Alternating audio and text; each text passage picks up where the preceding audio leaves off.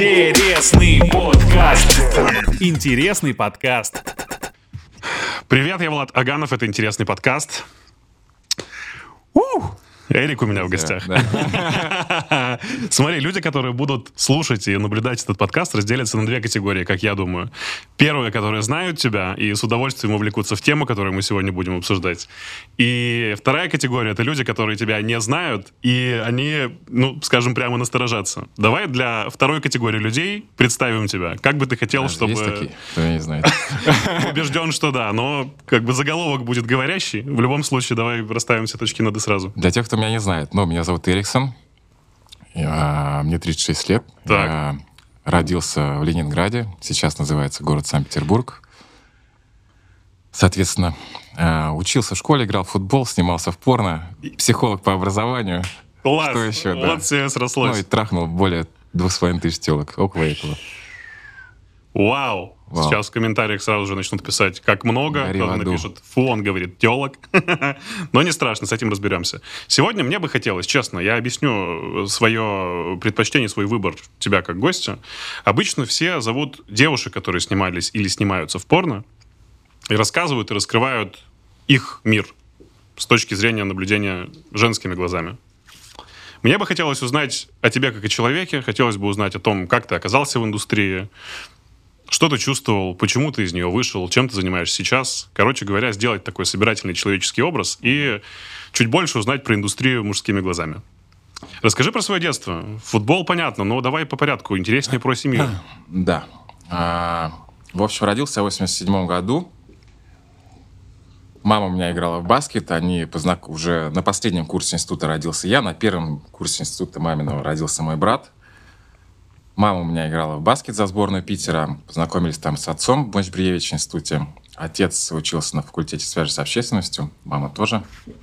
Соответственно, Сначала появился мой брат, на что дедушка, который воевал, э, прошел всю войну, у него два ордена за отвагу, бабушка в Петербурге изготавливала снаряды. И первое, что сказал дедушка, притащишь в дом обезьяну, я тебя выгоню из дома про моего брата. Потому что, ну, тогда было, к сожалению, такое стереотипное мнение. А, Папа темнокожий, мама русская. Мама русская. Вау. Соответственно, в 18 лет моя мама забеременела моим братом, и дедушка сказал, притащишь дом обезьяну, я тебя выгоню из дома. В результате мама рискнула. Дед, когда увидел э, брата моего, сказал, все, как бы, я все понимаю, не отдал даже в садик, переживал, что в садике будут какие-то проблемы. Соответственно, мы росли в любви, в счастье, во дворе нас оберегали всем двором. Э, В соседнем дворе жили скинхеды. Когда они к нам приходили, их лупили, нас не пускали в тот двор. В общем, такая, да, была. Во дворе очень все нас любили, потому что местная достопримечательность была. Была даже такая ситуация, когда э, у мальчика украли велосипед, и все, что он сказал, был черный. И как-то с утра к нам приходит полицейский, мне лет 16, наверное. Я открываю дверь, я говорю, здравствуйте. Мне говорит, он? Я ничего не понимаю. Я говорю, не он. И парень говорит, не он. Зови брата. Я говорю, Андрея нет. Он ну, подумал, что брат натворил что-то. Тут выходит брат из комнаты. Он говорит, понятно. Брат, на брата говорят, он. Я говорю, ну, и брат говорит, ну, парень этот говорит, нет, не он. В результате я говорю, ребята, а что случилось? Мальчика украли велосипед, и он говорит, что какой-то темный парень. Ну, Вы у нас такие вдвоем здесь, поэтому мы пришли к вам, посмеялись. Я говорю, ну ладно, все в порядке, спасибо, до свидания. Это одна из самых ярких, да, эмоций, которые ты испытал Это, тогда. это, знаешь, нет, это с точки зрения того, что мы были уникальны достаточно с братом, как бы и во дворе так все к нам относились с любовью, с интересом, с огромным. Ну, ты сразу понимал свою идентичность, скажем, вот эту национальную? Э, Нет, э, у меня были долгое время проблемы, я не понимал фразу, что значит экзотическая внешность. Меня это обижало до безумия. Потому что, знаешь, создавалось ощущение, что я как будто бы свой среди чужих и чужой среди своих. Потому что все вот так вот смотрели такими огромными глазами, о, там всегда спрашивали, там, а вот что так, что здесь, где папа, там, где еще что-то. Отец, когда мне было три года, улетел, там была война гражданская в Африке, он улетел туда. Соответственно, Учился я в школе, потом после шестого класса перешел в спортивную школу, играл за питерский «Зенит», ходил в один из лучших футболистов Санкт-Петербурга своего возраста. Когда нас распределяли в институты, э, было два института, это было Лесговта и связи с общественностью институт. Соответственно, я туда не попал, потому что была травма на тот момент, и сестра меня определила в институт психологии. Санкт-Петербургский государственный институт психологии и социальной работы. То есть у тебя высшее образование, ты прям клинический психолог. Психолог, личный консультант. Сильно. Э, проскочили этот момент. Э, шестой класс, ты сказал, что ты уже пошел в спортивную в школу. спортивную школу, да. Э, обычно, ну, до сих пор в школах есть проблемы с сексуальным воспитанием. В твоем возрасте в твоем детстве наверняка тоже были вообще огромные сложности с этим. Э, ты помнишь э, первый момент, когда ты начал вызывать интерес у девочек? Ты помнишь вот эту вот ситуацию? Знаешь, сексуального воспитания, наверное, по- у спортсменов как такового нет, потому что шестого класса я учился в классе, где у нас было м, 18 пацанов и две девчонки. Ну, шестой класс тоже, подожди, сколько, 13 лет? Ну, где-то около этого, Да. да, 13-14.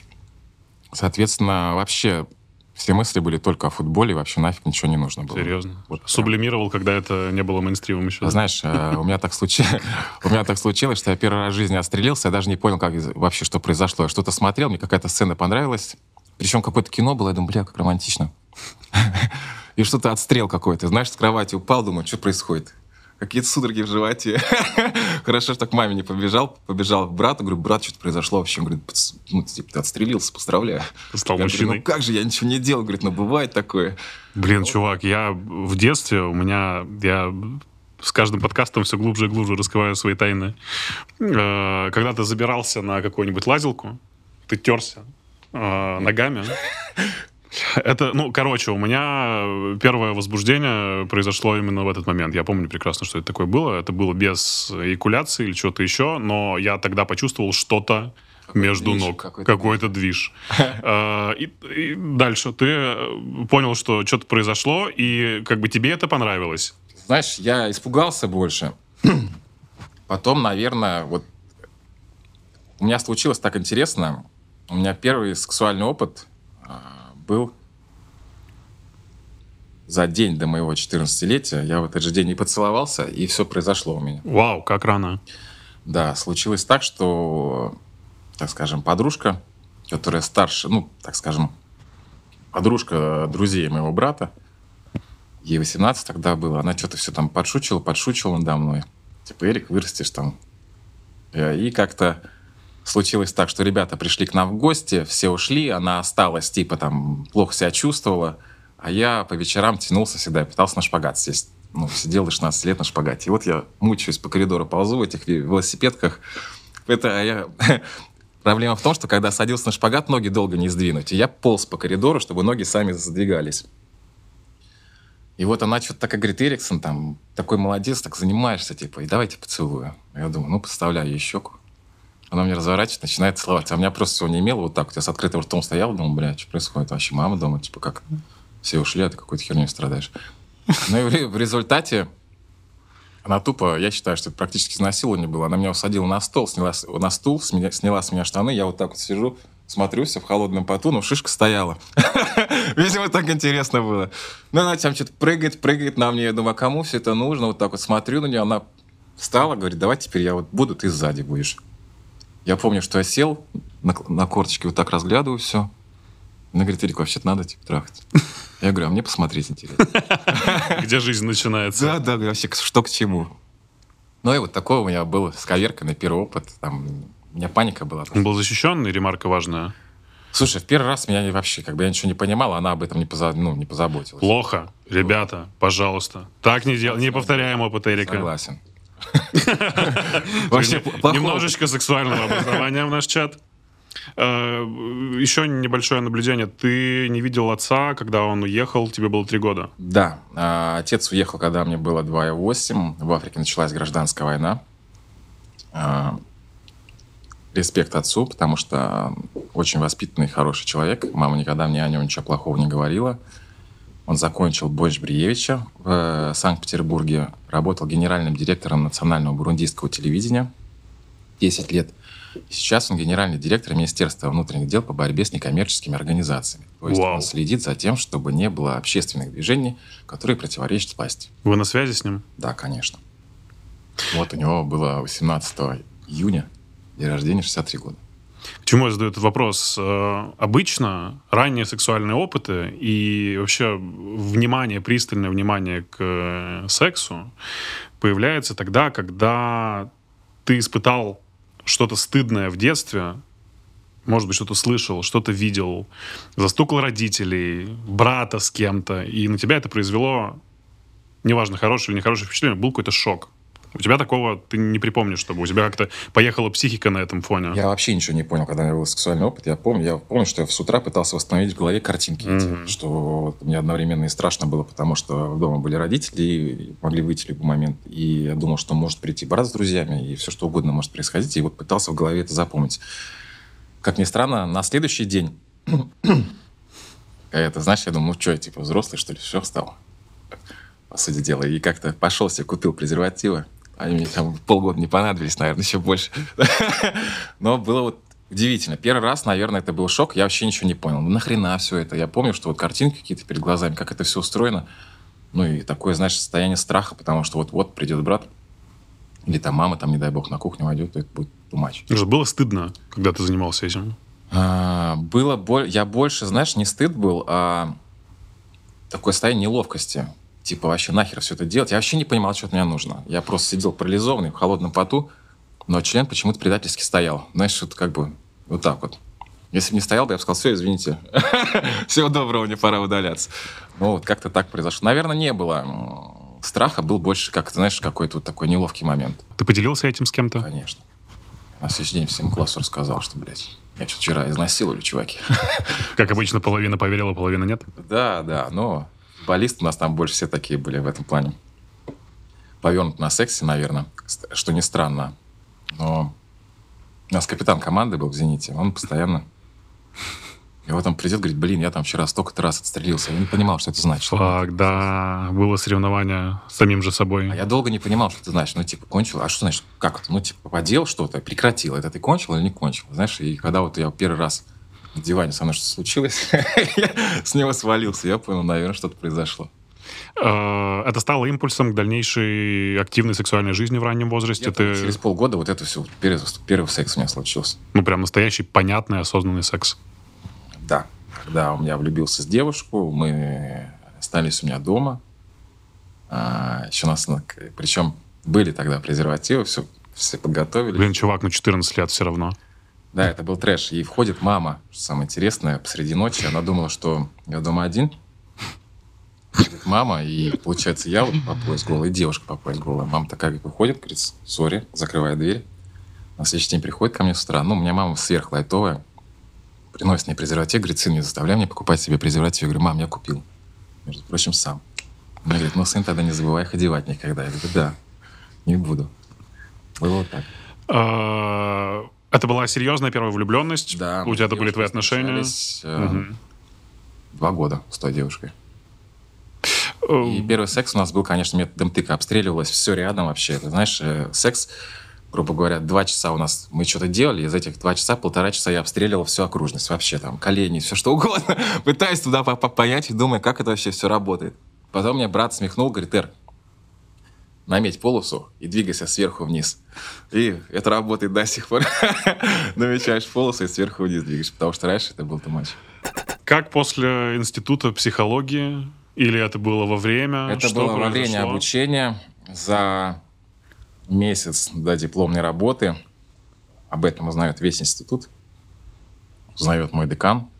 Отзывает меня, говорит, Эриксон, я 20 лет работаю с людьми. Говорит, разбираюсь в людях, но как вы это могли сделать? Я говорю, в смысле, что? Она говорит, весь институт говорит о ваших фильмах. Я говорю, это стечение обстоятельств, тяжелая жизненная ситуация. Она говорит, Эриксон, ну вы же понимаете, что вам будет сложно защититься. Я говорю, ну, наверное, да. Она говорит, ну, поскольку вы хороший ученик, а я хорошо учился, мне сестра сказала, Эриксон, это не Лесговта, где футболистов пристроили, и ты там играешь за институт. Здесь придется учиться. Поэтому я учился хорошо. Она говорит, ну, хорошо. И за день до диплома она мне говорит, Эриксон, завтра на диплом не приходите, приходите послезавтра. Я вас буду лично принимать без всяких лишних гостей. Я пришел, защитился, мне поставили диплом. Ну и так все нормально было больше. 21 год тебе был, да? Да, где-то, знаешь, даже 20, наверное. 21 я вот... А, да.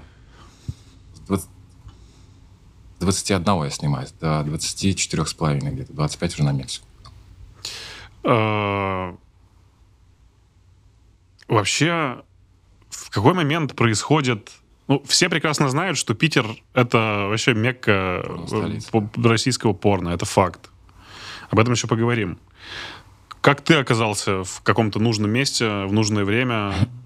Это случайность, как это обычно бывает, как на всех кастингах, неважно, на радио, на телек, в ки- вообще в любое кино. Это случайность чистой воды. Так случилось, что в 20 лет я разорвал себя хил. В единочасье остался никому не нужен с точки зрения спорта. Восстановление 6-9 месяцев.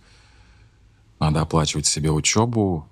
Надо маме как-то помогать. Э, У нас я и брат, и мама одна на тот момент была. И э, я устраиваюсь на работу. Ищу работу. Никому понимаю, что не нужен чувак без опыта. И начал искать по клубам, нахожу э, бармен. Центральная станция клуб. Знаешь, такой в Санкт-Петербурге есть? Это Я гей- слышал, да, Гей-клуб, слышал. Где принимали без опыта работы. Я думаю, ну ладно. Прихожу туда на собеседование, мне говорят, чувак, у тебя тело охренительное. Опыт гарантируем. Типа, да, ничего не нужно, два прихлопа, три притопа, стой на тумбе, тебя никто трогать не будет. Никаким барменом тебе не надо быть.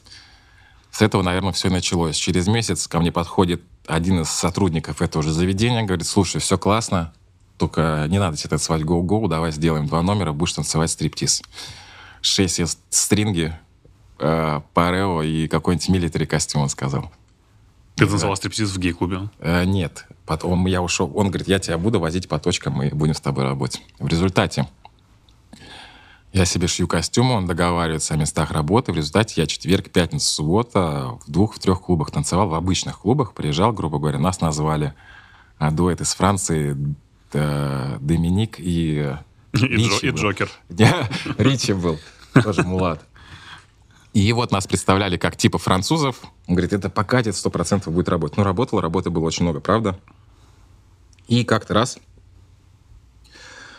я э, пригласили работать на девишник. Задача была станцевать для невесты.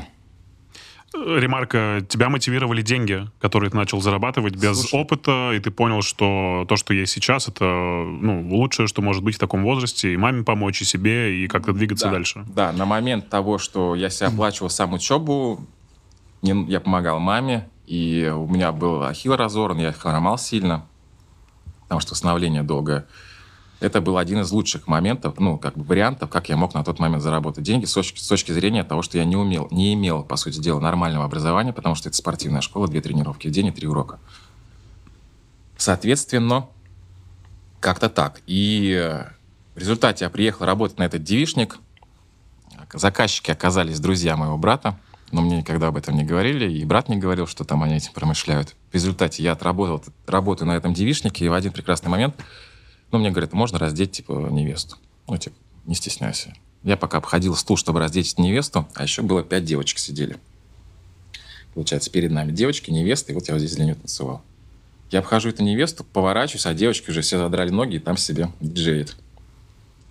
Я думаю, так, надо доработать и валить отсюда. Ну, я до- доработал, снял с девочки платье, она тоже голая, я там поулыбался, все, типа, мой номер закончился, три минуты у меня номер, убежал, ну, ушел.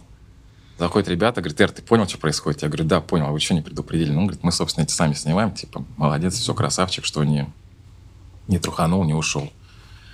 И они мне через неделю позвонили, говорят, все круто, всем очень понравилось, тебе на халяву едь в Турцию, если захочешь, поснимаешься, если не хочешь, не будешь сниматься, брату не говорим. Я говорю, окей, если брату не говорим, то вопросов нету. То есть это были ребята, которые как раз стояли э, у истоков создания российского порно, да? Э, нет, а они, они просто были одними из тех агентов, которые снимали порно в том числе. Ну, небольшой продакшн не был. Да, да. Потому что у истоков, наверное, стояли два брата. Есть такие, Тимур и Саша Банашвили. Вот Прянишников, это может быть, он- это old school Ну, совсем. Пряничников, икона. А вот те люди, которые реально снимали много, и где, наверное, эта индустрия в Питере вышла на другой уровень качественно, это вот эти два брата, Саша и. Я даже сразу же понял, о ком ты говоришь. Да, но они крутые чуваки. э, Как бы, что бы там кто про них не говорил плохого, ну, конечно, трэш был такой в Питере. Они меня во многое погрузили, и мы сами творили такие вещи, что я сейчас порой вспоминаю, думаю, блин, это ж как я вообще, где у меня голова была? Когда мы могли просто наспор договориться в клубе, «О, слушай, давай сегодня там пять телок сосем, кто больше? И вот мы стоим в клубе, инициировали толчок, и там не привет тебе, ничего, сразу берешь за горло и начинаешь целовать. Что самое интересное, мне один раз только по щам прилетело. И, э, и то она, уда- она как бы, как ты можешь, типа, ударил мне пощечину, а потом сказала, там парень мой сзади, типа, я должна была так поступить. Ну и потом все было, соответственно, нормально с ней. Поэтому было очень весело в те времена. Тебе, короче, пикапу не пришлось учиться, он был в тебе с самого детства. Ну, как-то, знаешь, э, мне еще, у меня у брата было огромное количество поклонниц. Ну, на, видимо, из-за того, что млад. И в школу, когда пришел после брата, все там, о, это брат Пепса. И все девочки меня, у меня у брата прозвище Пепс. И все девочки меня тискали, обнимали, и вплоть до того, что я не мог поесть в школе. У меня от школы до дома там 50 метров. И я вынужден был на обед, когда в этой школе, до 6 класса, когда учился, до 5 вынужден был на обед ходить домой, потому что похавать не давали. Придут какие-нибудь девочки, что-то то целуют, брату передай привет. А я не понимал, мне это все нахер не нужно было. И вот они меня тискают, я не могу эту сосиску до, до рта занести, блядь. Ну, все закончилось уже. Вот, и все там... Бедный, как же ты вывозил, Эрик, я не понимаю. Ну, да, но я это не понимал. Я сейчас сидел бы и говорил, Эр, будь счастлив. На расслабоне. А тогда я реально не понимал, думаю, что они меня тискают. А еще же в том возрасте, когда тебя поцеловала девочка, это типа зашквар. Вот я вот такой сижу, знаешь, чуть ли не в слезах. Они все, о, это брат Пепса, там тискают, тискают, там что-то пытаются делать. Но... А, при этом ты, когда попал в индустрию сам, ты много смотрел порно сам? Ага. Ну, то есть в твоей жизни э, оставила отпечаток э, вот эта вот индустрия, еще когда ты на нее смотрел как зритель. Потому что я в свое время, блин, ну пересмотрел очень много. Ты рассказывал про вот эти соревнования с самим собой, сколько раз за день. И кто-нибудь бы мне сказал, что чувак, не выдрачивай все, а оставляй эту энергию, чтобы лучше учиться Знаешь, или стать предпринимателем, я бы, конечно, послушал этого человека тогда. Я помню, что раньше на кассетах был, на вече. Был на кассетах, потом, да. потом были локальные чаты э, во дворах, и там кто-то выкладывал по закрытым папкам, можно было скачивать. Я помню, что что-то посматривал, знаешь, так, но не было возможности это делать, потому что всегда дома кто-то был. Ну, то есть тебя это не сильно захватывало, что у меня, я помню, я это вот было безумно сексуальность. Э, обнаружил именно вот лет в 13-14, когда понял, что вау, что-то происходит на экране и что-то происходит со мной одновременно. Это было безумно интересно, но не было возможности это делать, потому что дома либо мама, либо бабушка, либо брат, и э, ну как. Друзья мы гоняли. Не, у меня таких друзей не было, кого можно собраться, подрочить. А у меня были. Это, это круто. Когда есть такие друзья. Ну. Э, давай к твоим друзьям. Вы э, начали э, заниматься тем, чем начали. Поехали Ты в поехал Турцию, в Турцию. Да, они сказали, Эр, хочешь, хочешь снимайся, хочешь не снимайся. И, конечно, мне понравилась там девочка. Она на тот момент была девочка софтовая. Софтовая, это то есть не работает в хардах. Грубо говоря, там на видео могла раздеться, мастурбировать и так далее. Соответственно, у нас там с ней закрутились такие некие романтические отношения, там она мне понравилась, два дня мы морозили друг друга, она говорит, я не снимаюсь, там вот не собираюсь, я говорю, да я тоже сюда не приехал не сниматься. В смысле, вы приехали, это какой-то был лагерь, что это было? Да, собрали а, четыре девочки и четыре мальчика. Поехали снимать в Турцию кино. Типа, грубо говоря, на локациях, на всяких разных. Love Story назывался. И мне сказали, что если хочешь, участвуй. Ну, и вот это и четыре девочки хардовых, три мальчика хардовых, и две девочки софтовых, и один из софт... Ну, типа, из э, софт это, грубо говоря, ну, софтовые девочки, это которые мастурбируют, не секс нет, я практически зритель туда поехал. На третий день начал сниматься с этой девочкой, ну, и так у меня все закрутилось. Три с половиной года, потом мы по разным локейшенам, с, с разными... За уши не оттащить. Знаешь, это было интересно, однозначно. И э, ну, грубо говоря, вот я никогда не забуду, когда вот эта девушка, которая мне нравится, прям очень нравится. И э, мне оператор говорит, ну что, мы сейчас должны фотки прогнать. Ну, я говорю, ну давайте, какие фотки? Говорит, ну судья, член в рот. Я думаю, как она мне так нравится, сразу член в рот. не, не поговорить даже. И, ну, вот так вот. И у меня такое удивление, думаю, блин, ты, ну, по сути дела, да, тебе нравится человек, но вот сразу так вот со старта, сколько мне было? 21 год, да. Ну и вот так вот пошло, потом приспособился и начали уже снимать нормально, много снимали, да. Вообще надо сказать, что порно самый классный жанр в кино для меня, потому что ты всегда знаешь, чем это закончится, и тебе это при этом нравится. Всегда побеждаешь. В порно нет спойлеров, это круто. Это так.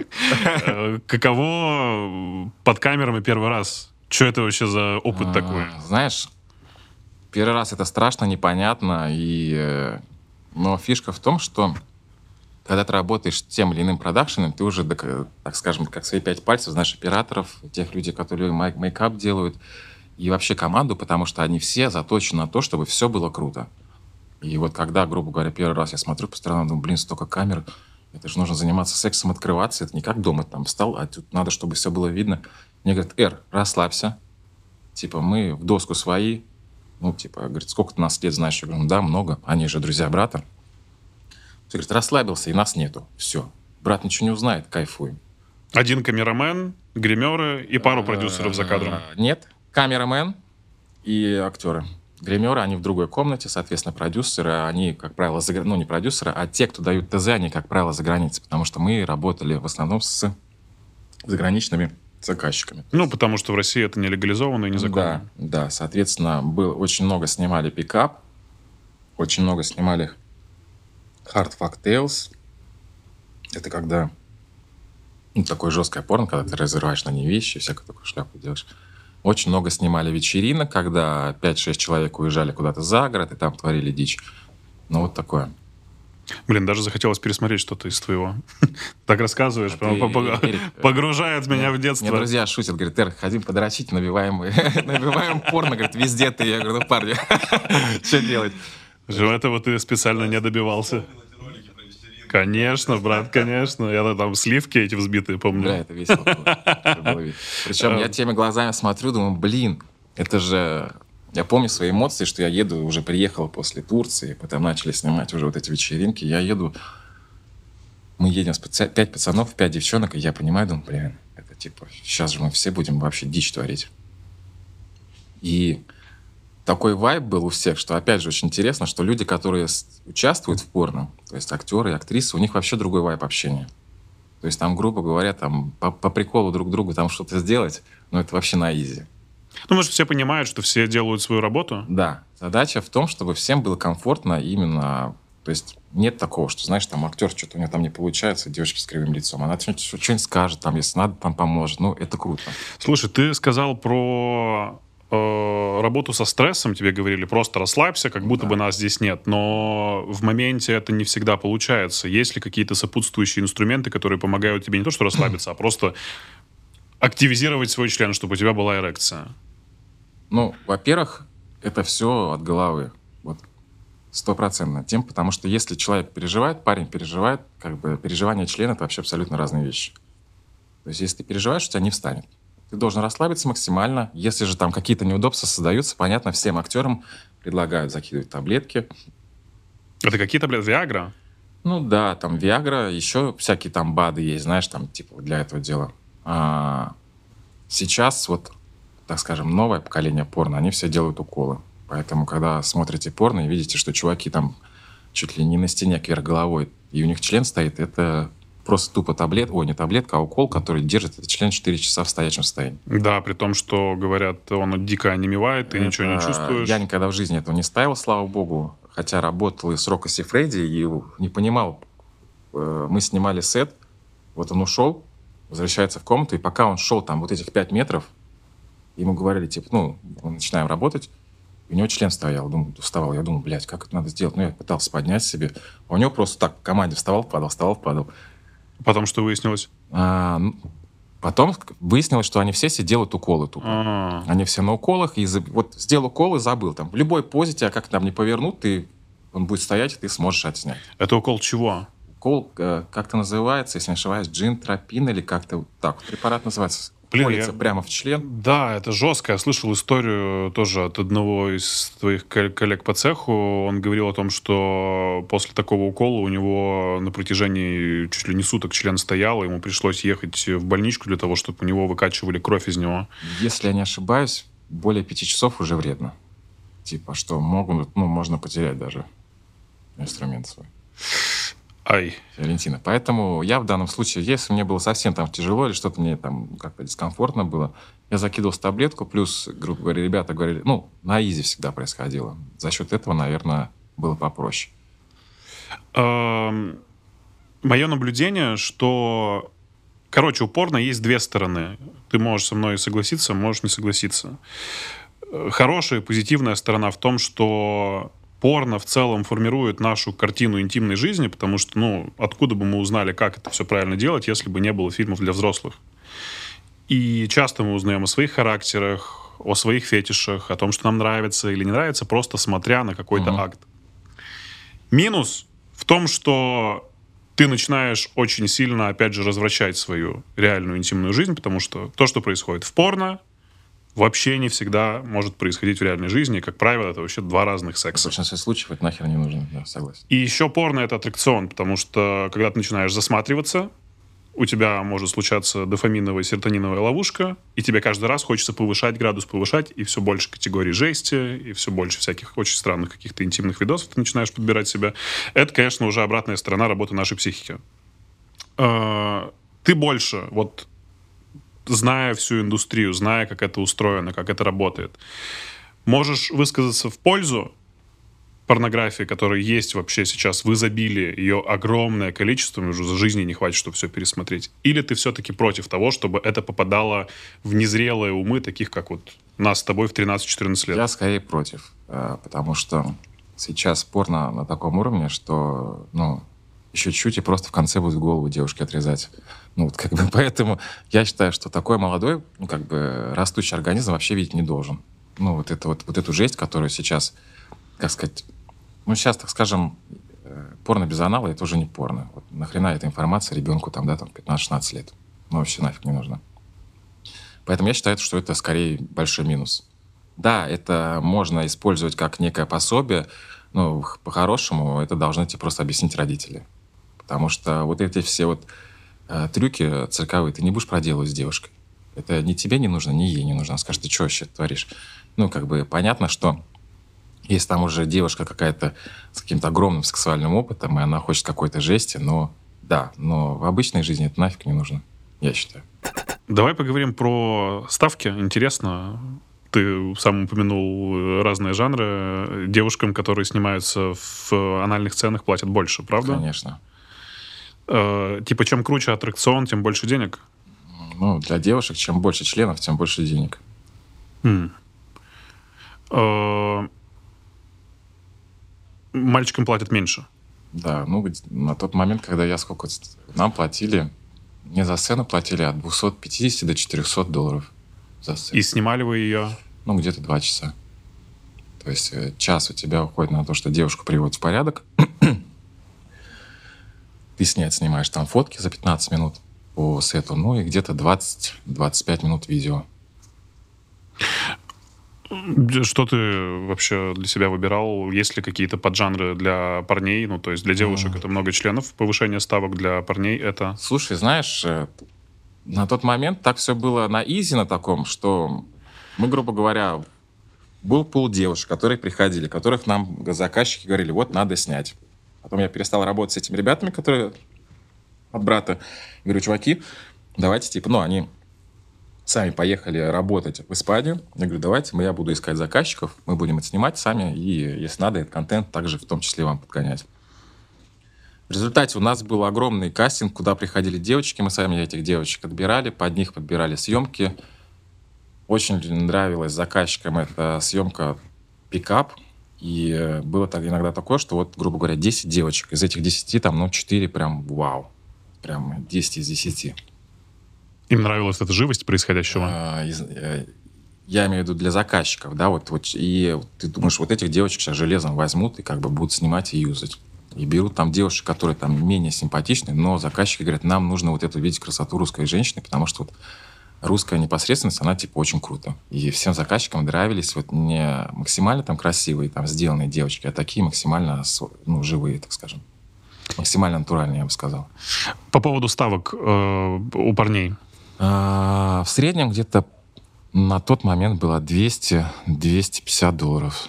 Мне платили чуть побольше за счет того, что по параметрам мне поболее, типа, и за счет того, что смуглый.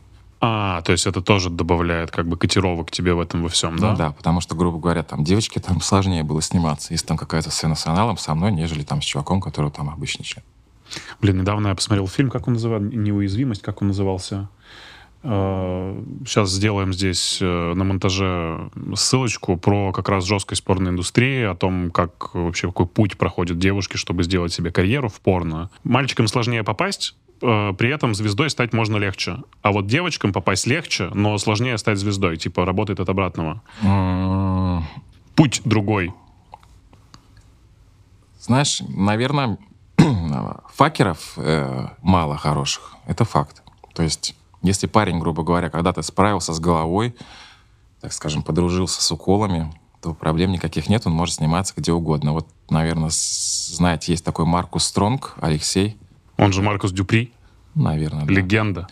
Мы вместе начинали и работали. И когда меня пригласили на Мексику, он поехал работать с Вудманом. Ну, вот, Томас и Фредди его тоже заметил, насколько я знаю, да? Он дал ему путевку. Он хорош вообще. Э, Был на тот момент, потому что там активно ребята с этими делами. Как понятно, он поехал туда, это, все у него получилось. Из девочек есть Алисаша Бёрст или как-то так. О, да, она была у Сереги Мезенцева в подкасте. Ну вот, она же сейчас номинирована тоже там на многие дела. Тут вопрос, у девочек это вопрос твоих возможностей. Любви к сексу, опять же. Да, но другие там не задерживаются. Там ты должна любить секс, иначе у тебя кукуха уедет, и как бы э, это не ради денег история точно. То есть если там ты любишь деньги, но вот все, что ж там происходит, типа тебе претит, и ты не сможешь там долго задержаться. Блин, интересно, а что двигает людьми? Просто тщеславие? То есть, когда я смотрел этот фильм художественный про сложности порноиндустрии, там э, лейтмотивом основным как раз была проблема в том, что ты должна пройти ну просто всякую лютую жесть, чтобы стать суперзвездой, которой ты хочешь стать. Там от э, унижений до каких-то совершенно странных съемок, э, там попасть в э, стать девуш- девушкой Шпиглера, который является самым крутым агентом и продюсером там в Штатах. Ну, типа, ты должна столько повидать всякого дерьма и сломать себе психику так сильно, чтобы стать тем, кем ты хочешь стать, во имя чего. Ты вот сейчас правильно сказал, что психика у всех сломана изначально. Те девочки, которые туда попадают, есть залетная, которая случайно там оказалась на одной сцене, ее, извините, меня там выебали жестко, и она все сказала, нет, я больше никогда. В основном там все девочки с э, так или иначе с поломной психикой, которые любят секс, и, в принципе, для которых вот эти семь кругов ада, но они не такие уж и семь кругов ада, как больше, наверное, нечто неизвестное для них, с чем они никогда не сталкивались, но, в принципе, не против попробовать. То есть я не встречал ни одной порноактрисы, с которыми работал, которые не любили бы трахаться, и которым бы вся вот эта жесть, э, ну, не прикалывала. Э, При этом они воспринимают это как работу. Да. То есть Самое удивительно. интересное, Э, Они не отождествляют Да. себя Это не секс даже. из реальной жизни с собой, которая находится Да. уже в кадре. Да. Это что за фигня такая? Это я с этим тоже столкнулся. У них это- с девочкой как-то встретился, шел в метро, ехал с учебы. Вижу пацана, который едет, блин, вот с этой девушкой, он так вот прям идет, такой, смотри, какая у меня телка красивая. Ну, мы встретились с ним глазами, я понимаю, что вчера мы с ней подснимались. Ну, как бы понятно, не принято здороваться у нас, актеров, если мы друг друга встречали. И такой момент, что я понимаю, что вот она вчера ебалась, как, извините меня, как животное. Сегодня она такая фифочка идет. И я говорю- мы как-то с ней встретились. Я говорю, слушай, а как ты вообще своим парнем говоришь, чем ты занимаешься? Он говорит, ну, типа, я говорю, что я фотографируюсь. Ничего такого. Он знать не знает, да? Да, он знает, не знает. Я говорю, а тебе вообще самой как? Она говорит, ну, я его люблю, я его не изменяю. Ну, как бы, снимаюсь, и снимаюсь. Хм. Все понятно, спасибо. Поэтому у актрис вот эта реально работа, типа, знаешь, там, покрасить стену. Как бы э, она не скажет, что я там тебе изменила. Нет, я сейчас работала. Слушай, а как у тебя происходило? Потому что мне кажется, что очень сильно тоже меняется понятие секса в кадре и секса в реальной жизни. Ты, ну, у тебя де- дефор- деформируются твои представления. Я после съемок еще, наверное, года два открывался. Именно когда уже закончил сниматься, я когда занимался с девушкой сексом, я все куда-то открывался. У меня какая-то зримая камера была, которая куда-то, как мне казалось. И я себя ловил на таком, что вроде говорю себе, Эрик, блядь, куда ты открываешься? А что значит открываться? Ну, ты, грубо говоря, ты занимаешься сексом прямо, да? Ну, с девушкой. Вот она, например, то здесь ты должен куда-то от- больше в сторону, чтобы, типа, откуда камера. А ну то есть ты уже представляешь, в как это думал, будет меня, выглядеть да, в кадре. снимают. То есть не обы- вот, грубо говоря, обычная поза, вот раком девушка. Вот, так вот, вот так же обычные люди. То если камера отсюда, я знаешь, вот так... Чуть под углом. Все, да, и вот все вот так вот было. Я думаю, блин, Эрик, для кого ты открываешься, блядь? Ну, такое, бля. Или там все время думал, она, например, девушка залезает сверху. Мне ее надо было обязательно себя положить, потому что я привык, что там камера. Я думаю, а нахера мне это надо вообще? Пускай себе сидит спокойно, не трогаю ее. Ну вот как-то так было. Офигеть. Поэтому да, наверное, ну реально года два открывался еще. а, ты себя отождествлял с собой в кадре? То есть ты просто любил секс, и ты просто занимался сексом, но тебя снимали и деньги за это платили? Мне было безумно интересно с точки зрения того, что, ну, наверное, мечта у каждого мальчика, молодого там. Много девочек. Да. Соответственно, тот формат, как это происходило, когда а, ты занимаешься сексом, тебя все вокруг любят, все говорят, красавчик, тебя все поддерживают, и тут еще как бы, ну, еще и за это подкидывают денег. Причем неплохих на тот момент, потому что мы снимали в день по два сета. Соответственно, два сета в день — это, ну, грубо говоря, минимум я зарабатывал от 500 долларов, максимум 800 за 4 часа работы. Ну, я считаю, на тот, на тот период моей жизни это были очень неплохие деньги. Я купил маме, ну, купил квартиру, комнату купил, купил машину, оплачивал себе учебу. То есть за три с половиной года, ну, я хорошо очень зарабатывал. Потому что у нас было 4 съемочных дня в неделю, 8 сцен. Ну, и там умножь, грубо говоря. Как мама узнала? Ой, слушай, а мама узнала только, когда оказалась на проекте «Каникулы в Мексике». Это уже 25 мне было. А, ну, И- то есть уже прям много чего. Да, пошло. у меня мама сверх-изи, она никогда не задает лишних вопросов. Она говорит, сын, я тебя люблю, вот чем ты считаешь важным, тем и занимайся. Говорит, вот, видишь бы, ты был бы хорошим сыном для меня. Я говорю, мам, заметно. У А, нас, видела то, что ты сделал? а, а, из э, случаев, наверное, сколько... Ви- Увидела первый раз, наверное, года три назад, не поверишь. Она звонит ко мне перепуганная. Мне тут подруги скинули. Нет, он говорит, сын, увидела в интернете и, имя твое, и написано «Ебалка». Она говорит, я думала, что ты на рыбалку с кем-то поехала. Она говорит, В «Зах- целом так и было. да, и она говорит, захожу, там начинается вот эта вся жесть. Она говорит, я перепугалась, не могу телефон выключить. Позвала брата, пришел брат в комнату. Говорит, мама, что ты смотришь? Выключил. И вот она мне звонила, перепуганная, на дальнем фоне брат смеется в трубку, говорит, Эр, типа... Ну вот так. Но отнеслась спокойно, сказала, сын, меня вот мама всегда воспитывала, говорит, «Э, сын, ты взрослый мужчина, сам решай, чем ты будешь заниматься, что ты будешь делать. Самое главное, чтобы ты потом об этом не жалел. Всегда говорил так, поэтому...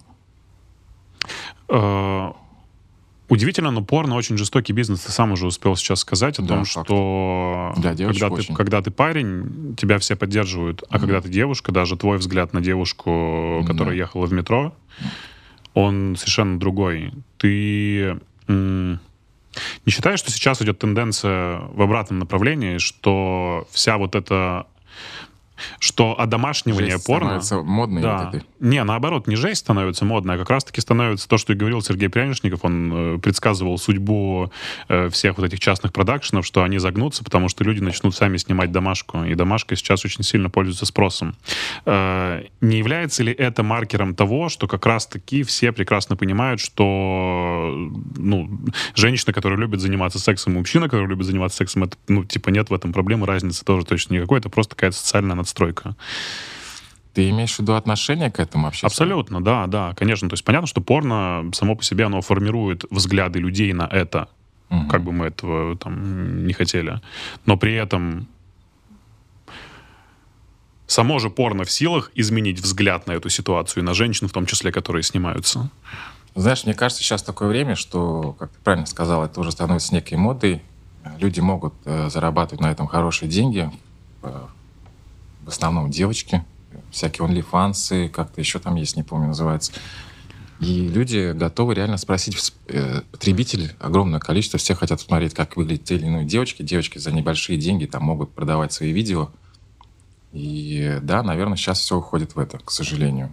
Потому что там сейчас многие звезды на всяких там онлифансах продают там за дорого свои фотографии, там, в лифчике или там в трусах. Это плохо? Знаешь, это формирует э, точку зрения уже некоторую, что, по сути дела, любой, который тебе понравилась девушка, ты можешь купить ее фотки. Как бы, ну, и девушка понимает, что я красивая, нахрена мне идти на работу, да я могу на OnlyFans что-то поделать. В принципе, даже не трахаясь с огромным количеством чуваков, а тупо со своим. Ну, как бы. И типа подкидывают нормальные деньги. Но девочки там могут на OnlyFans там, ну, лям зарабатывать месяц. У меня была подружка, она на OnlyFans поднимала у нее самый маленький чек это 700 было, самый большой 2 ляма за месяц на OnlyFans. При этом что она делала? Она мастурбировала на камеру, записывала, вот как, ну, на онлике продавала видео, как мастурбирует, а, снималась со своим чуваком, и продавала приватные, там, грубо говоря, приватное видео. Сними там для чувака, там, как ты себя страпонишь, ну, девочка. И вот она очень хорошо она заработала. Я говорю, блин, типа, я в шоке. Но я тогда был в шоке. Она говорит, Эрик, я как бы вот сейчас ничего не делаю, только на OnlyFans, еще Фансли, по-моему. Да-да-да. Вот, и э, говорит, там все нормально. И многие девочки, сейчас смотришь, практически, не знаю, может быть, у моих знакомых, не буду говорить обо всех, но у моих знакомых, у процентов 60 девчонок, которые там, грубо говоря, я знаю, что они, ну, вроде как не блещут умом и чем-то серьезным не занимаются, там, наверное, они 60% у них. А, ну то есть тебя смущает, что девушки сознательно начинают идти в это, игнорируя образование, игнорируя какую-то Да, абсолютно меня адекватную жизнь, бесит. развитие личности. Меня это бесит, потому что потом эти девочки э, считают себя самодостаточными, а в башке-то нет ничего, как бы. Поэтому меня это реально бесит. А у девушек вообще, возвращаясь к твоему предыдущему опыту, есть жизнь после порно? Я знаю, Нету. что У девочек нету. многие актрисы даже, которые снимались там для привейта зарубежные, они ну, не рассказывают о своих настоящих именах, потому что ну, это просто конец частной жизни. Варик, единственный, вот уехать из России, если ты снималась в России, чтобы тебя здесь не узнали. И а так, ну, я не знаю ни одной актрисы, которая не сталкивалась бы потом с огромным количеством хейта после то, что ты шлюха и так. Ну, это все, это вот привязывается. И даже какой нормальный парень, так скажем, сможет перебороть вот этот момент. Я как-то встречался, думал, что я все смогу. У меня была девушка, которая была из темы, из эскорта. И мы когда с ней познакомились, она говорит, я там была в эскорт-теме. Я говорю, да пофигу, типа, сейчас самое главное не эскортишь и так далее.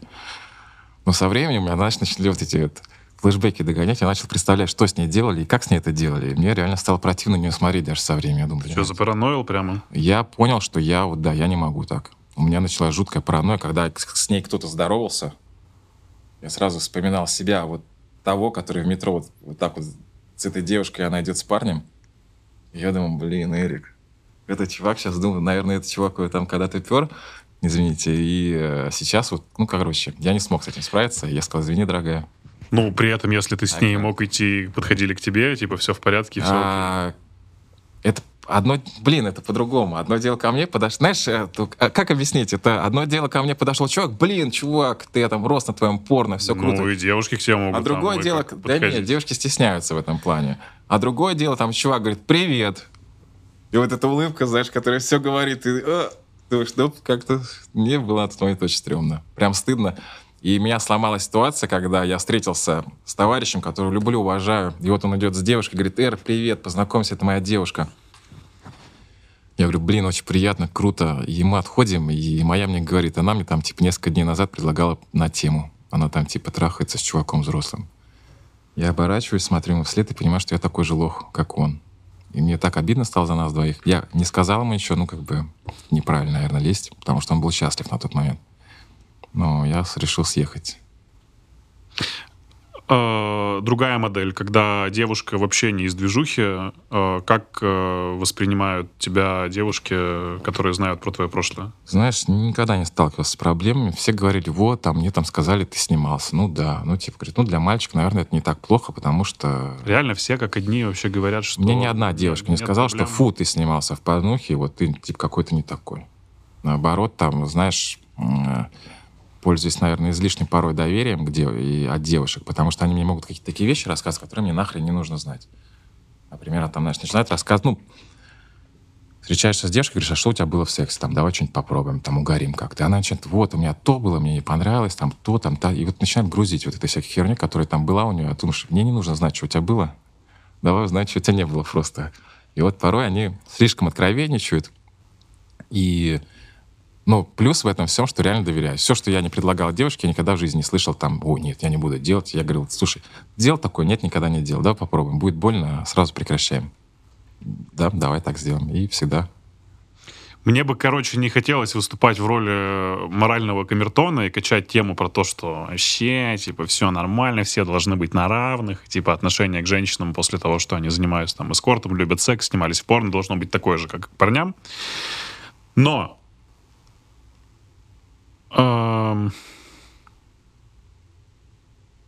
вылетела мысль, сука, ушел Антоха, вылетела такая хорошая мысль. Ты говорил про равенство между девочками и ребятами по отношению. Знаешь, мне кажется, что м, шлюха — это состояние души, а не профессия. Абсолютно. Нет ли несправедливости в этом во всем? Ну, то есть ты не наблюдаешь, что должно быть какое-то, ну, совершенно адекватное другое мировоззрение у людей на происходящую ситуацию, как для женщин, так и для мужчин. Потому что, по сути, ну, в большинстве своем люди-то смотрят порно из-за женщин. Они, они, они, они королевы этого жанра.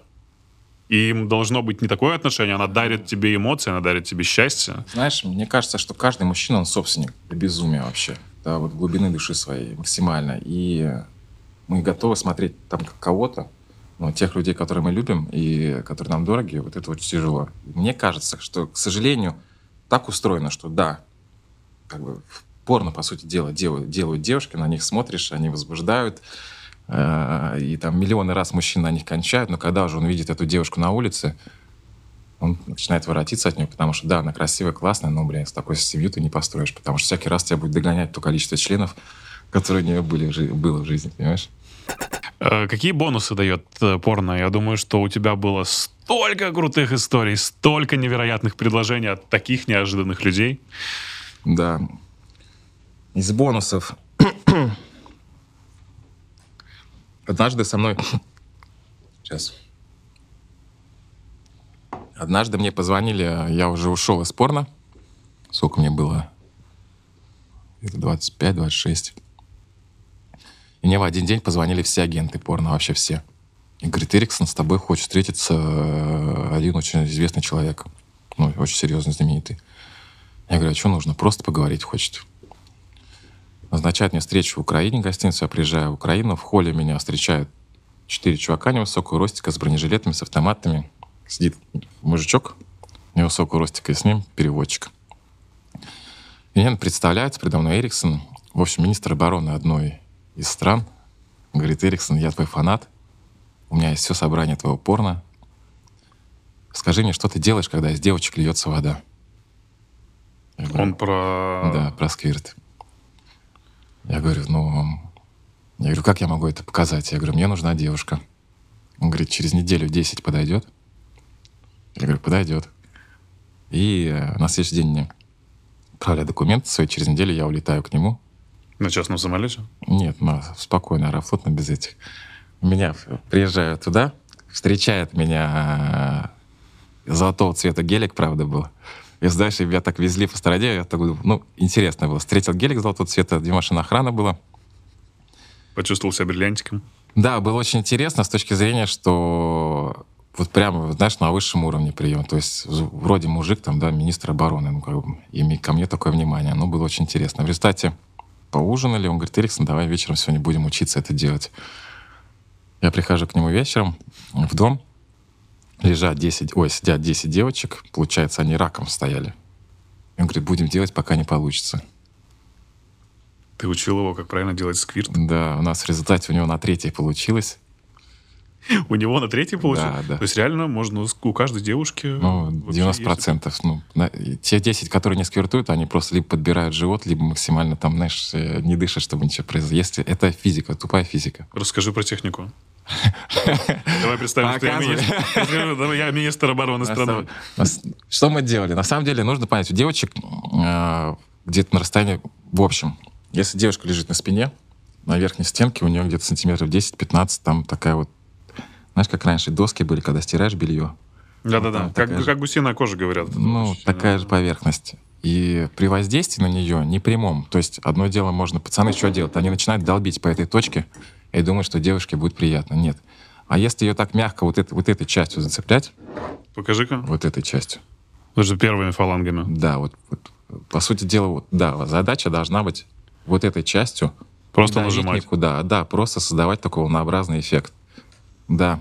И вот, вот эта часть должна быть прижата к лобку. Вторая рука должна быть где-то сверху на животе. Если девочка, у девочек, что у них в голове сработает так, я сейчас обоссусь. Извиняюсь за выражение, но они думают, что вот подпирает в туалет. Поэтому там уже как тебе хочется. Если ты при- придавишь ей живот, ты ей не дашь возможность втянуть живот, как они делают. То есть она втягивает живот, ты ей прижимаешь, и все равно ты на эту точку давишь. Соответственно, там уже как тебе угодно. Мы там угорали Ну, во-первых, сквертовать можно через все отверстия. Независимо, там, в писю ты су- сунул пальцы или в попу, она будет сквертовать по-любому. Потому что ты нажимаешь на правильные места, Да. правильным темпом. Там не нажимаешь, там просто надо вот создать одну динамику, эта динамика со временем начнет хлюпать у нее там, потому что будет подходить вода, потом она начнет сквертовать, а куда она не денется вообще. Как бы она там ни старалась, она может там, ну, девочка может очень сильно напрячь живот, но э, мы всегда что делали? Мы либо шлепали по лицу слегка, слегка, типа, чтобы расслабилась, или на живот надавливаешь, и там уже все. Блин, надо взять пару уроков у тебя. Штука классная. Отстреливаются все. И чего? Ты реально поехал в- Да. в другую страну с Да. министром обороны этой страны, Да. учил А- его делать сквирт на женщинах. На третий у него получилось, он доделал всем остальным, это еще семи, вернулся к первой, я сделал первый, второй сделал, и вот этой третий сделал. Потом говорит, Эр, ты мой лучший друг. Типа, всегда, когда тебе надо, приезжай, я буду рад тебя видеть и буду тебя размещать. Офигеть. Соответственно, Ну, так вы потусовались с ним. Да, периодически даже, ну, периодически я к нему летаю, он когда говорит ко мне, Эриксон, что, какие дела? Что ты делаешь? э, Как дела в России? Я говорю, вот так и так, сейчас работаю, грубо говоря, там не совсем много. Пока отдыхаю. Он говорит, если хочешь, приезжай ко мне. Я приезжаю, он не дает охрану, э, размещает меня в апартаментах и говорит, что хочешь, что делай. Я езжу, купаюсь. Ну, то есть меня там никто не трогает. За отдых он мне всегда там подкидывает денег. Ну, вы с ним вместе тусуете иногда. Слушай, нет, а, он очень занят, и как-то у нас так, ну, мы тогда вот поделали, да, там научили. Он говорит, Эриксон, если тебе нужна какая-нибудь девочка, к нему всегда приезжают девочки. Он говорит, если тебе кто-то нужен, любую выбирай, что хочешь с ней делать. Тусить мы с ним не тусим, но потому что он в основном занят, и если он девочек дергает, то он куда-то их увозит, или же там они приезжают к нему на виллу. Я там сам по себе. Говорит, кого надо, забирайте в любой день. То есть я там могу, там, знаешь, спокойно изи тусить. А еще какие-то влиятельные люди бывают, оставляют заявки на обучение? Слушай, ну вот из такого, наверное, нет. Были случаи, когда ну, достаточно серьезный, так скажем, артист эстрады нашей э, сказал, что Эриксон, респектую тебя, смотрю. Интересно. Учусь. Ну, как-то так, знаешь. Кстати, реально, я, давай честно, я иногда смотрю порно просто ради эстетики и просто подсмотреть за тем, как там, что делают пацаны. Да. да. Вообще не обязательно для самоудовлетворения, просто мне нравится наблюдать за красивым продакшеном. Кто бы что ни говорил, меня вообще не возбуждает домашка. Я всегда смотрю какие-то постановочные крутые сцены того же самого Рока Сифреди, кстати, про которого я у тебя и хочу спросить. Че, как вообще Рокко? Ну, что, он красавец. С Легенда? точки зрения того, он прям профессионал на тот момент. Я таким, под таким впечатлением остался, а, что у нас, во-первых, очень сложно с ним работать, потому что сет у нас был часа три тогда. Мы снимали ту сцену, которую обычно мы снимаем там за 40, за 50 минут, мы снимали три часа, потому что ему то не нравится, куда девушка смотрит, то не нравится, как у нее рука, то и, и это все значит, типа, стоп, и переснимаешь по новой, и тоже порядком бесит. Соответственно, так, конечно, чувак выходил из девушки, пил водичку, там что-то там говорил, член падал спокойно, он ходил в комнату, как только говорит камера мотор, за секунду у него все вставало. В общем, работает со своим братом, насколько я знаю. А, С братом его не встречал. Мужичок такой седой. Это брат его? Ну, да, наверное. Да, да. Ты не смотрел художественный фильм «Рокко»? Они же сняли про как раз... Знаешь, я честно из принципа не смотрю, потому что я все это видел, и мне не хочу переживать лишний раз. За девчонок, Он что... сказал очень интересную фразу, что моя сексуальность — это мой дьявол, моя же пустота и тьма. Потому что, ну, это вот образ жизни, это не профессия его. Он уходил на год из порно. Его жена, кстати, которая тоже раньше снималась, она поняла, что этот год был самый тяжелый для них. Она говорит, нет, пусть он лучше идет работать на площадку. По крайней мере, я знаю, где мой муж. Ну, блин, это, знаешь, мне кажется, основная проблема всего вот этого, что это какой-то лайфстайл уже становится, знаешь. Когда мы снимались, вот когда я тогда снимался, я умудрялся, мы там, грубо говоря, 4 дня работали, я умудрялся в субботу, воскресенье еще кого-то дергать, и мне хотелось постоянно, постоянно хочется секса. И ты не понимаешь, на каком уровне это. На уровне самоудовлетворения или же это уже просто паранойя какая-то, знаешь, там просто нужно было что-то с кем-то замутить, лишь бы там вот э, какой-то вот такой вайп получить. Ну, я думаю, что это в какой-то момент приобретает форму сексуальной зависимости. Я думаю, что это абсолютно так и есть. Э, При этом ты, ну, типа, ты не лечился нигде от этого, у тебя не было такого, ты просто реально удовлетворял себя на площадке. Э, Слушай, на площадке, да, ты по-любому там скончаешь всегда. Там, если, грубо говоря, у актера там два сета у нас, например, было, там первый сет ты делаешь фейк, маленький лайфхак. Если ты смотришь порно, и в порно камера ушла девушке на лицо, или ты не видишь момента, когда чувак... То сейчас будет склейка. Да, то значит, входит камера на лицо, чувак берет себе шприц, закачивает. Ну, мы как делали? Клейстер, разбавляли с теплой водой. Получается такая субстанция, похожа на сперму. Ее загоняешь в шприц, потом себе в канал. Грубо говоря, вот у тебя член. Вот так загнал себе в канал, вот так нижним пальцем отодвинул все это дело. И вот камера включается, у девочки на лицо, ты типа а, а, а, отпускаешь, и тебе все полилось, как сперма девочки. Типа идеальный фейк. Ты Такие до сих пор делают? Да, конечно. Если у актера там несколько сетов за день, ну зачем два раза кончать? А камшот всегда подснимают? А, если нет, если ты сам как бы вот, ну, ты понимаешь, что ты сейчас кончишь спокойно, да, там у тебя там нет второго сета. Я не люблю там, знаешь, по 10 раз кончать, мне как-то так, у меня такое ощущение, что ноги отнимаются после первого, поэтому я предпочитаю один раз и как бы, но качественно, поэтому первый всегда делали фейк, а второй уже спокойно кончаешь, а подснимать что именно? Ты кончил и все, сделали фотки, не, я имею в виду, что все, отсняли основную сцену, сейчас делаем камшот. Все, нет, хоп, переставили, нет. сделали. Э, всегда же есть оператор, который с руки снимает. И, грубо говоря, ну, он всегда. То есть он говорит, либо там все, ребят, последняя сцена уже, там, потом переворачивай, там, клади так и кончай так. То есть конкретно, что там отсняли, и давай сейчас вот камшот снимем, ну, мало когда было. Когда снимали уже, да, были продакшены, вот я работал в Марбелли, а, они просили, чтобы были максимально, ну, только крупный план, когда вот этот камшот уже происходит. Поэтому они там выставлялись, все это переставляли камеры. И вот говорили, да, вот вы сейчас занимаетесь сексом, потом мы делаем стоп, потом мы выстраиваем камеры, и нам нужно, чтобы был крупный план, как все это происходит. По сути, это работа с ожиданиями зрителя. Ты всегда ему даешь то, что он хочет увидеть. Правильно? Все люди, которые занимаются именно созданием порно, продюсеры, операторы, режиссеры, люди, которые получают за это огромное количество порно, наград и Оскаров в том числе, они реально знают, как работает психика зрителя, они работают только на нее? Да, наверное. Знаешь, э, всегда ТЗ было такое, чтобы максимально показать возможности девочки. Все-таки. Что ты называешь возможностями тогда? Ну, то есть... Э, Физические, физиологию? Э, как она может, там, грубо говоря, заниматься сексом, в каких позах она максимально красиво будет вид видна. Если у нее там красивые ноги, длинные, нужно показать ноги. Это значит больше поз, где она сверху или где она стоит. Соответственно, так и если грудь, то, вот, грубо говоря, вот показывали максимально девочку как э, нечто максимально хорошо продаваемое с точки зрения аудитории, понимаешь? То есть надо было показать дрочеру красивое тело во всех его лучших ракурсах. При том, что, ну, блин, у всех же есть свои предпочтения. Допустим, если ты смотришь... Э, ну, я, допустим, не могу смотреть порно Brazzers, потому что для меня это максимально выхолощенная картинка, ничего интересного в этом нет. Поскорее бы промотать, чем там все заканчивается. Хочется какое-то вот поэтому... Очеловечивание, что ли, реально этой истории всей? Вот поэтому пикап залетал вообще просто на ура. Когда мы знакомились на улице с тремя девушками, четвертая шла наша, и просто заказчики там визжали, говорили, бля, очень круто, очень круто, типа, снимайте много, и это очень нравится. Им важно было, чтобы был некий эффект подглядывания.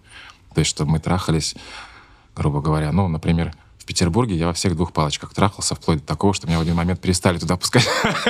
Вы там и снимали, по-моему, а? даже. Вы там и снимали от первого лица. двух палочек, да.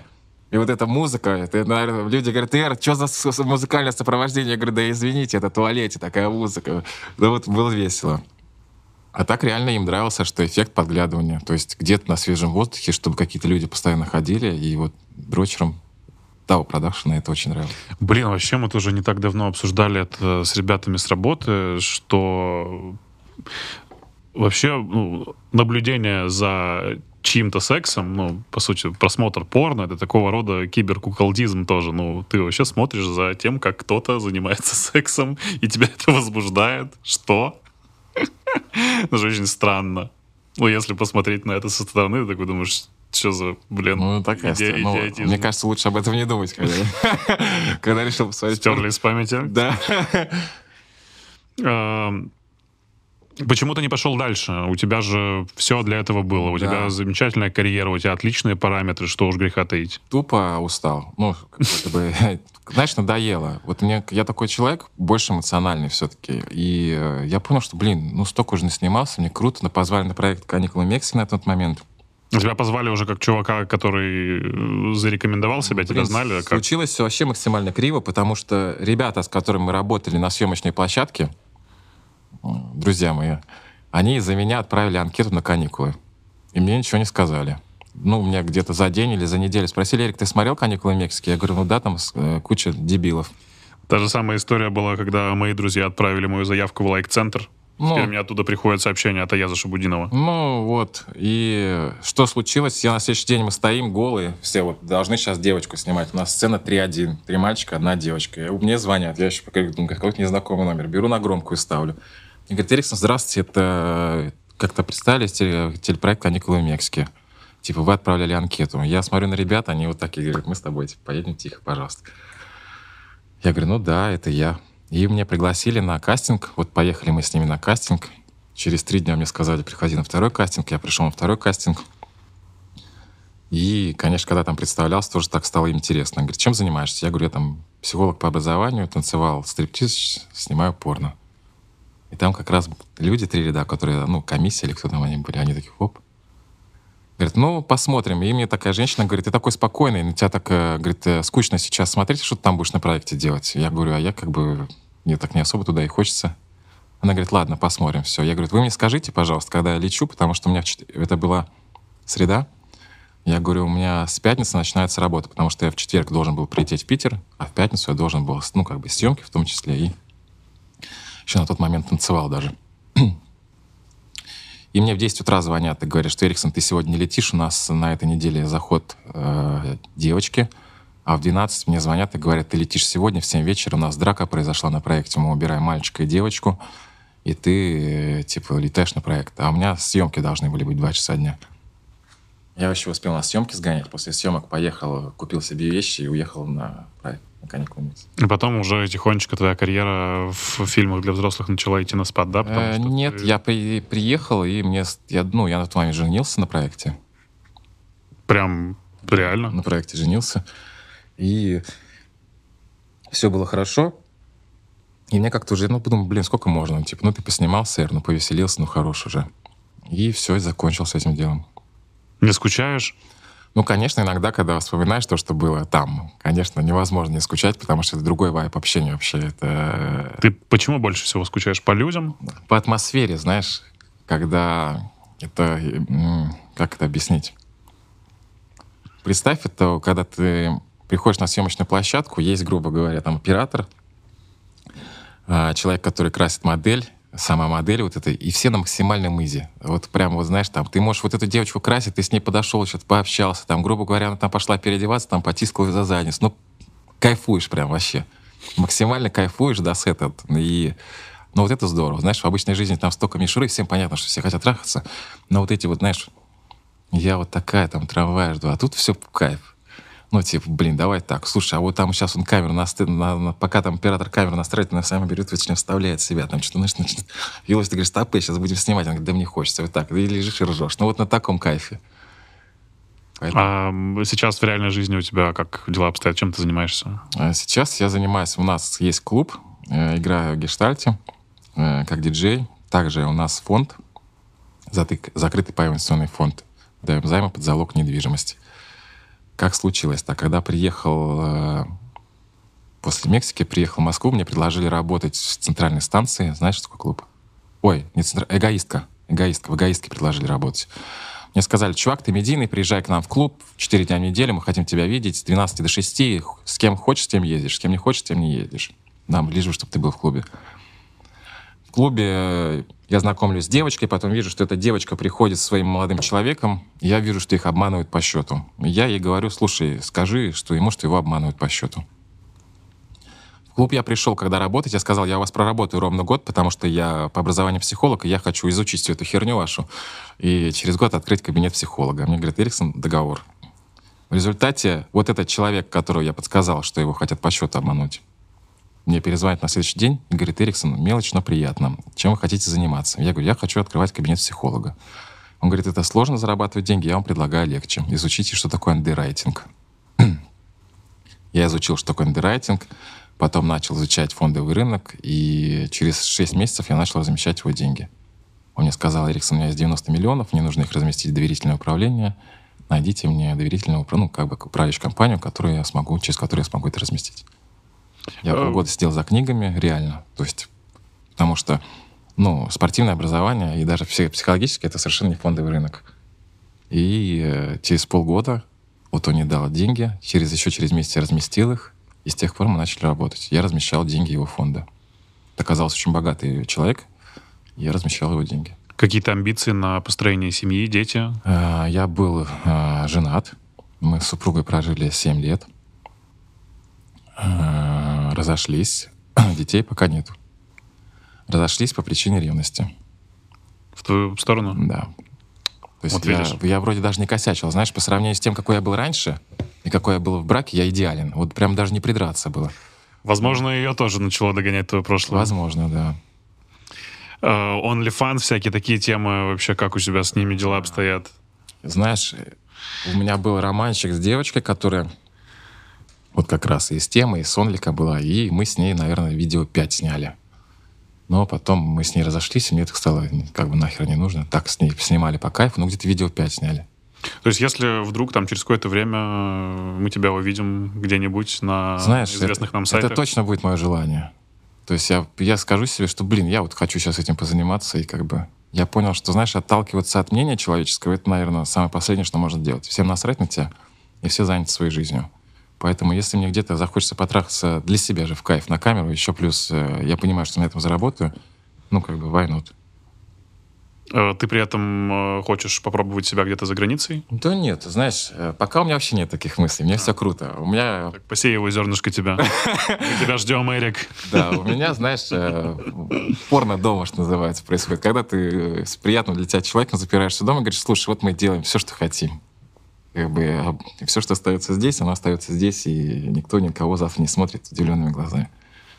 Э, какие советы подрастающему поколению, которое, как мы с тобой когда-то начали рано постигать все эти сексуальные истории, а, ты можешь дать? Я бы сказал, что самое главное в общении с, между ребятами, между мальчиками и девочками, о чем я не знал раньше, что нужно быть всегда максимально расслабленным.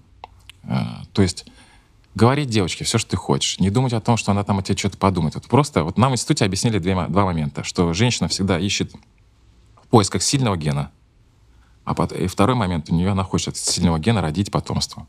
Так вот, сильный ген — это всегда тот самый плохой парень, который разговаривает с девушкой, как он, как он хочет, цепляет ее, понимаешь, который с ней на равных. Поэтому я бы посоветовал вообще на изи общаться со всеми девочками, не стесняться их прижимать, ну, понятно, они там не в трусы лезть на шестой секунде общения, хотя иногда это будет полезно. Но вот максимально на изи общаться и ничего не стесняться. Я раньше этого долго стеснялся. И когда я только вот оказался в порно уже, я думаю, нифига себе, оказывается, все так просто. И они сами не против этого.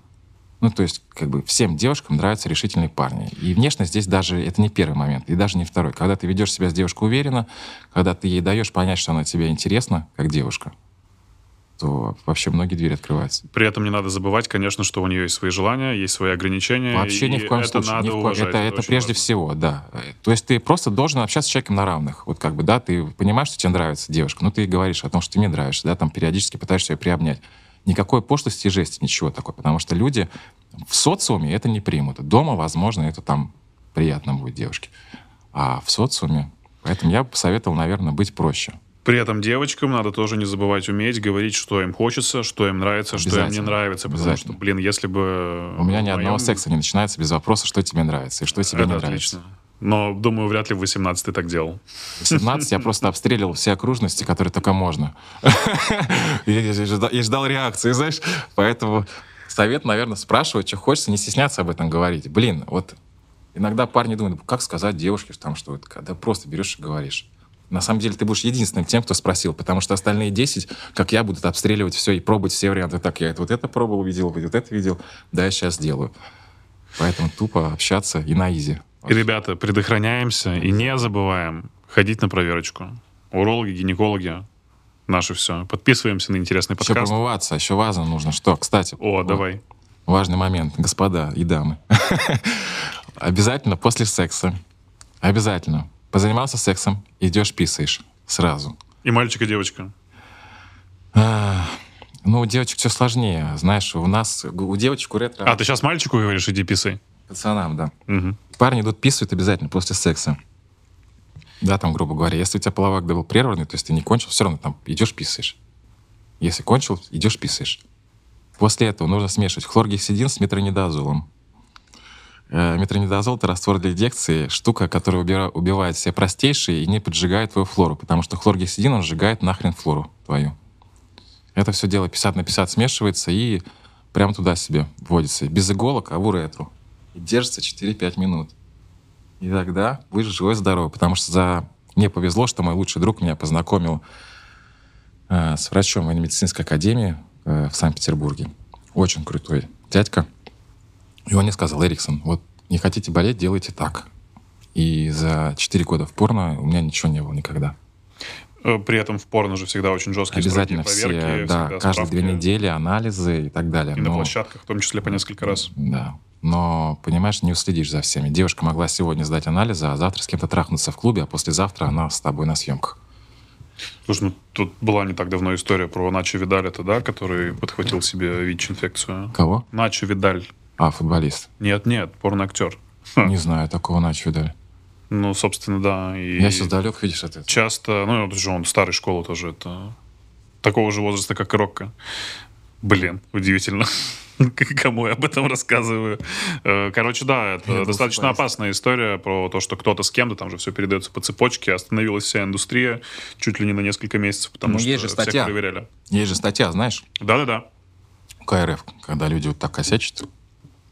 Ну, хотя кому ты потом будешь что доказывать, да, если, не дай бог, схватил такое. Поэтому лучше предохраняться, правда, и промываться. Девочкам, наверное, удобнее. Здесь свечи будет. На всякий случай. Блин, круто. Спасибо тебе большое, что ты согласился на такой эксперимент, на Надеюсь, такой было открытый интересно. разговор. Ты был очень честным, очень интересным. Я очень рад, что мы с тобой встретились. Спасибо, взаимно. Это кайф. Э, Ребята, подписываемся на интересный подкаст, чтобы наши видео попадали в рекомендации, пишем комментарии, ставим лайки, рассказываем о них друзьям. Удачи и пока. Конечно.